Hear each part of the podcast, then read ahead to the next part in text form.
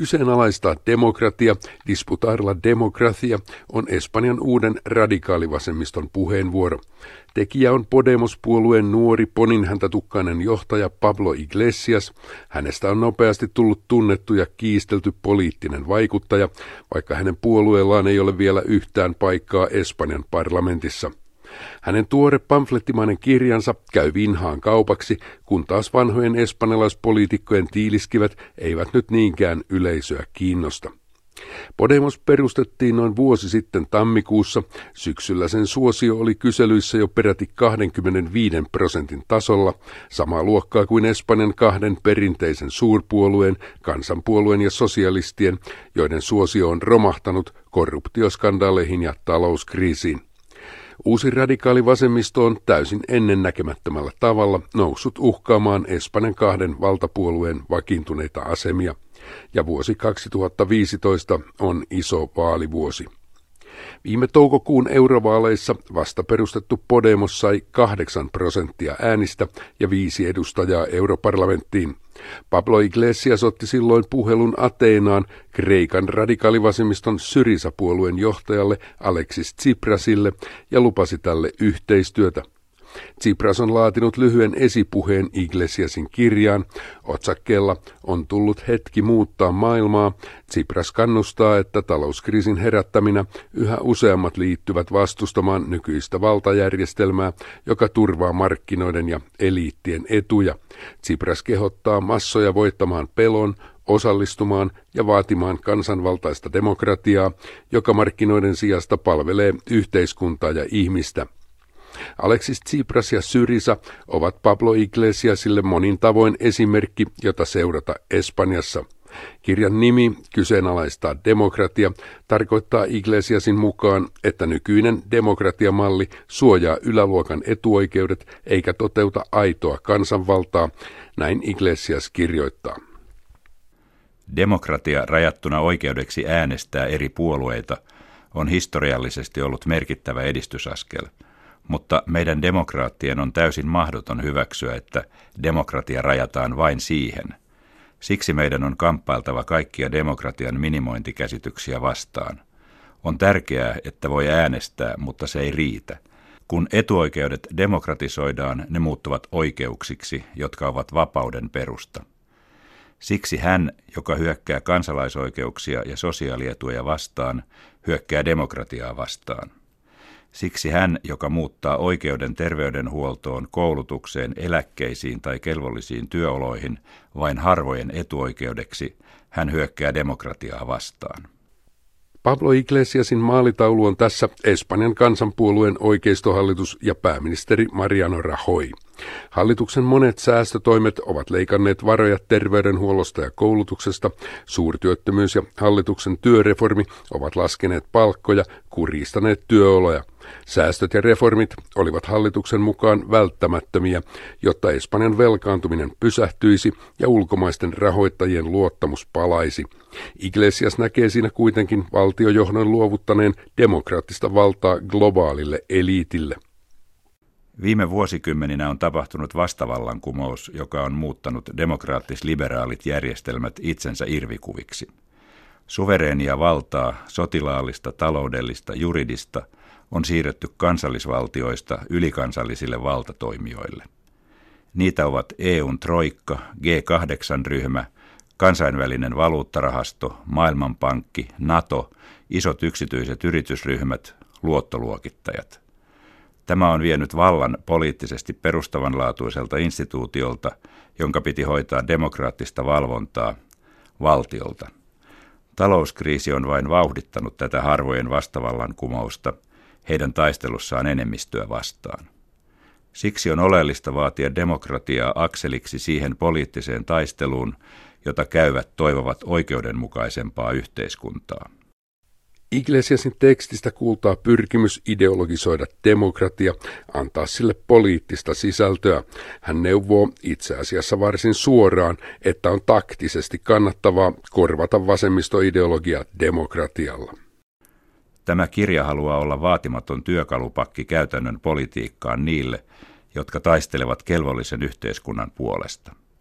Se on kooste argumenteista ja kamppailutekniikoista ja selittää, ettei ole mitään mieltä käyttää väitteitä, jotka aina sijoittavat meidät vasemmalle muista, vaan käyttää mieluummin väitteitä, jotka tekevät meistä demokratian tulkkeja ja puolustajia. Podemos imee kannattajia kommunisteilta sekä sosialisteilta. Uuden radikaalivasemmiston nousu merkitsee kamppailua linjasta ja asemista koko vasemmistoleirin sisällä.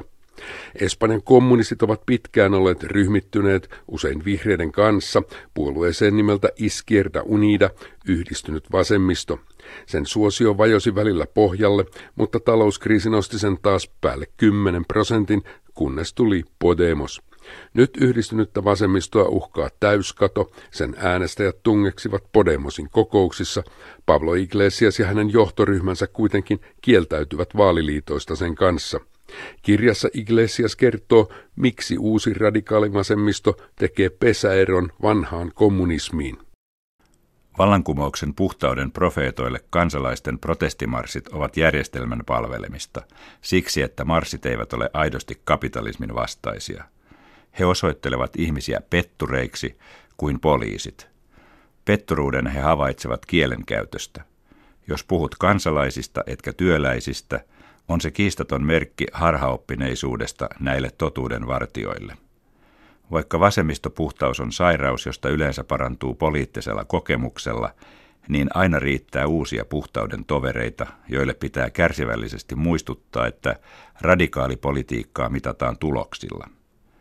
Paras poliittisen menestyksen osoitus, etenkin jos käytössä ei ole muita aseita kuin propaganda ja liikehdintä, on kyky aiheuttaa vastustajalle ristiriitoja. Tässäkin Iglesias viittaa Kreikan Syrisaan.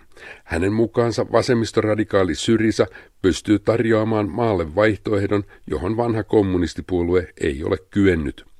Pablo Iglesias on 36-vuotias poliittisten tieteiden opettaja Madridin Complutense yliopistosta.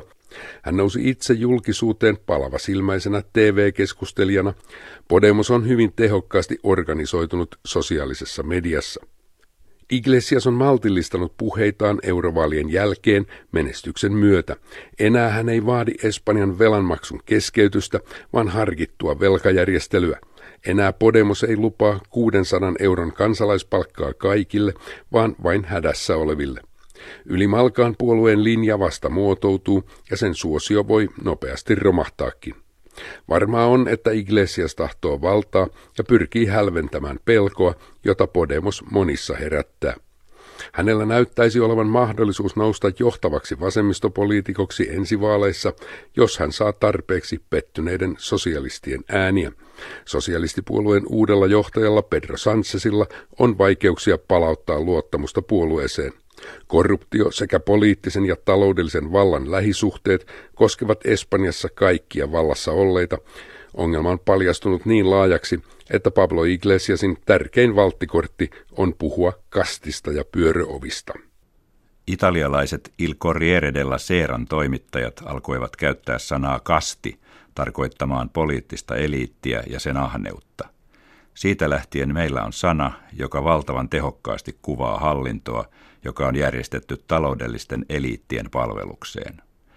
Kasti on mitä se on, koska se ei edusta enemmistön etuja, ei edes omien äänestäjiensä, vaan palvelee etuoikeutettua vähemmistöä, joka maksaa siitä rahasalkuilla, rahakuorilla, kuten kansanpuolueen johtajille tai hallintoneuvostopaikoilla silloin, kun kyse on kastin ylimmästä tasosta.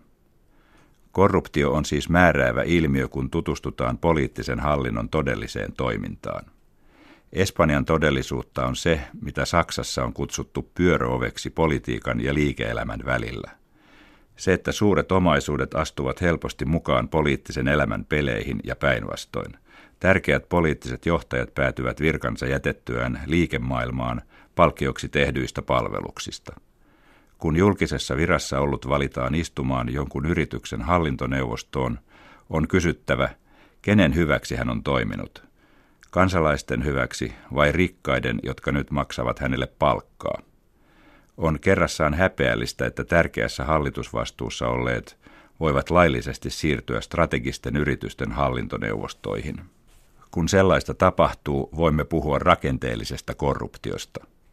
Pyöröovi-ilmiössä ei ole kyse yksittäistapauksista eikä henkilökohtaisesta etiikasta, vaan se on osoitus systemaattisesta kansantahdon kaappauksesta, jota harjoittavat taloudelliset eliitit. Ne hallitsevat, vaikka niitä ei ole vaaleilla valittu. Korruptiota on siten järjestelmä, joka sallii niiden hallita, jotka eivät ole vaaleissa ehdolla. Tämä poliittinen kasti tekee päätöksiä ja elää skandaalimaisen yltäkylläisesti. Siihen eivät vaikuta menoleikkaukset, joista kärsii kansalaisten enemmistö.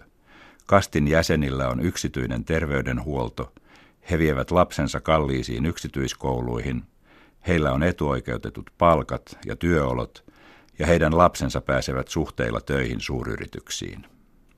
Korruptiotapauksia on Espanjassa nyt valtavasti tuomioistuimissa.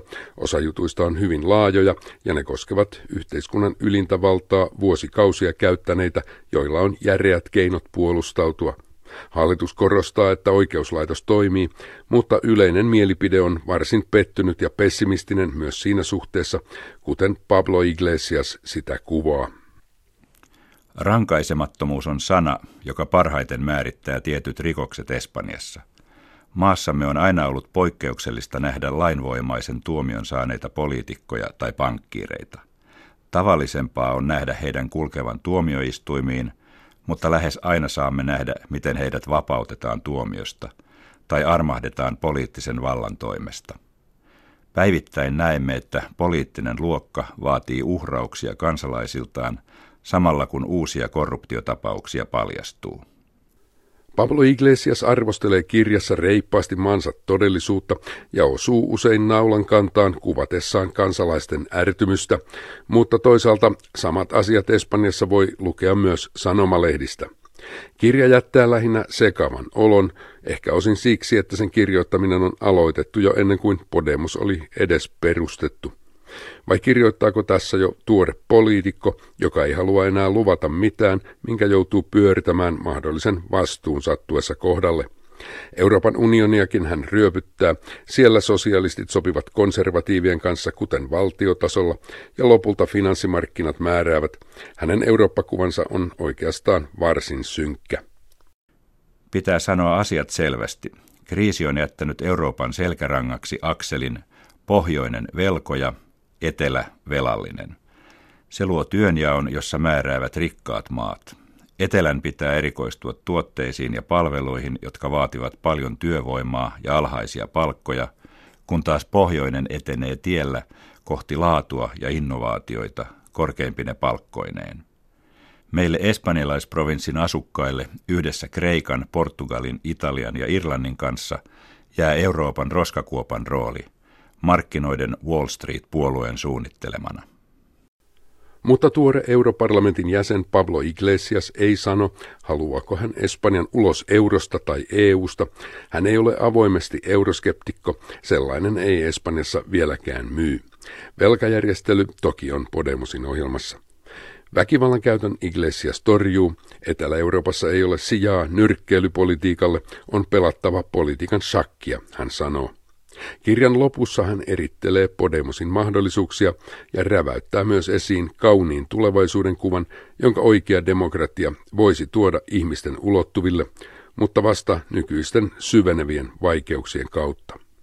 Taloustilanne kulkee kohti yhä laajempien yhteiskuntasektorien köyhtymistä ja epävarmuutta, ja maamme muuttumista lopullisesti saksalaisen Euroopan siirtomaaksi. Suvereniteetin menettäneeksi maaksi, jossa on miljoonia köyhiä – miljoonia työttömiä, miljoonia ihmisiä epävarmoissa työoloissa ja köyhtyvä keskiluokka, jonka turhautuminen aina on muutosten moottori. On mahdollista, että kansalaisten suuttumus muuttuu lopulta poliittisen muutoksen energiaksi.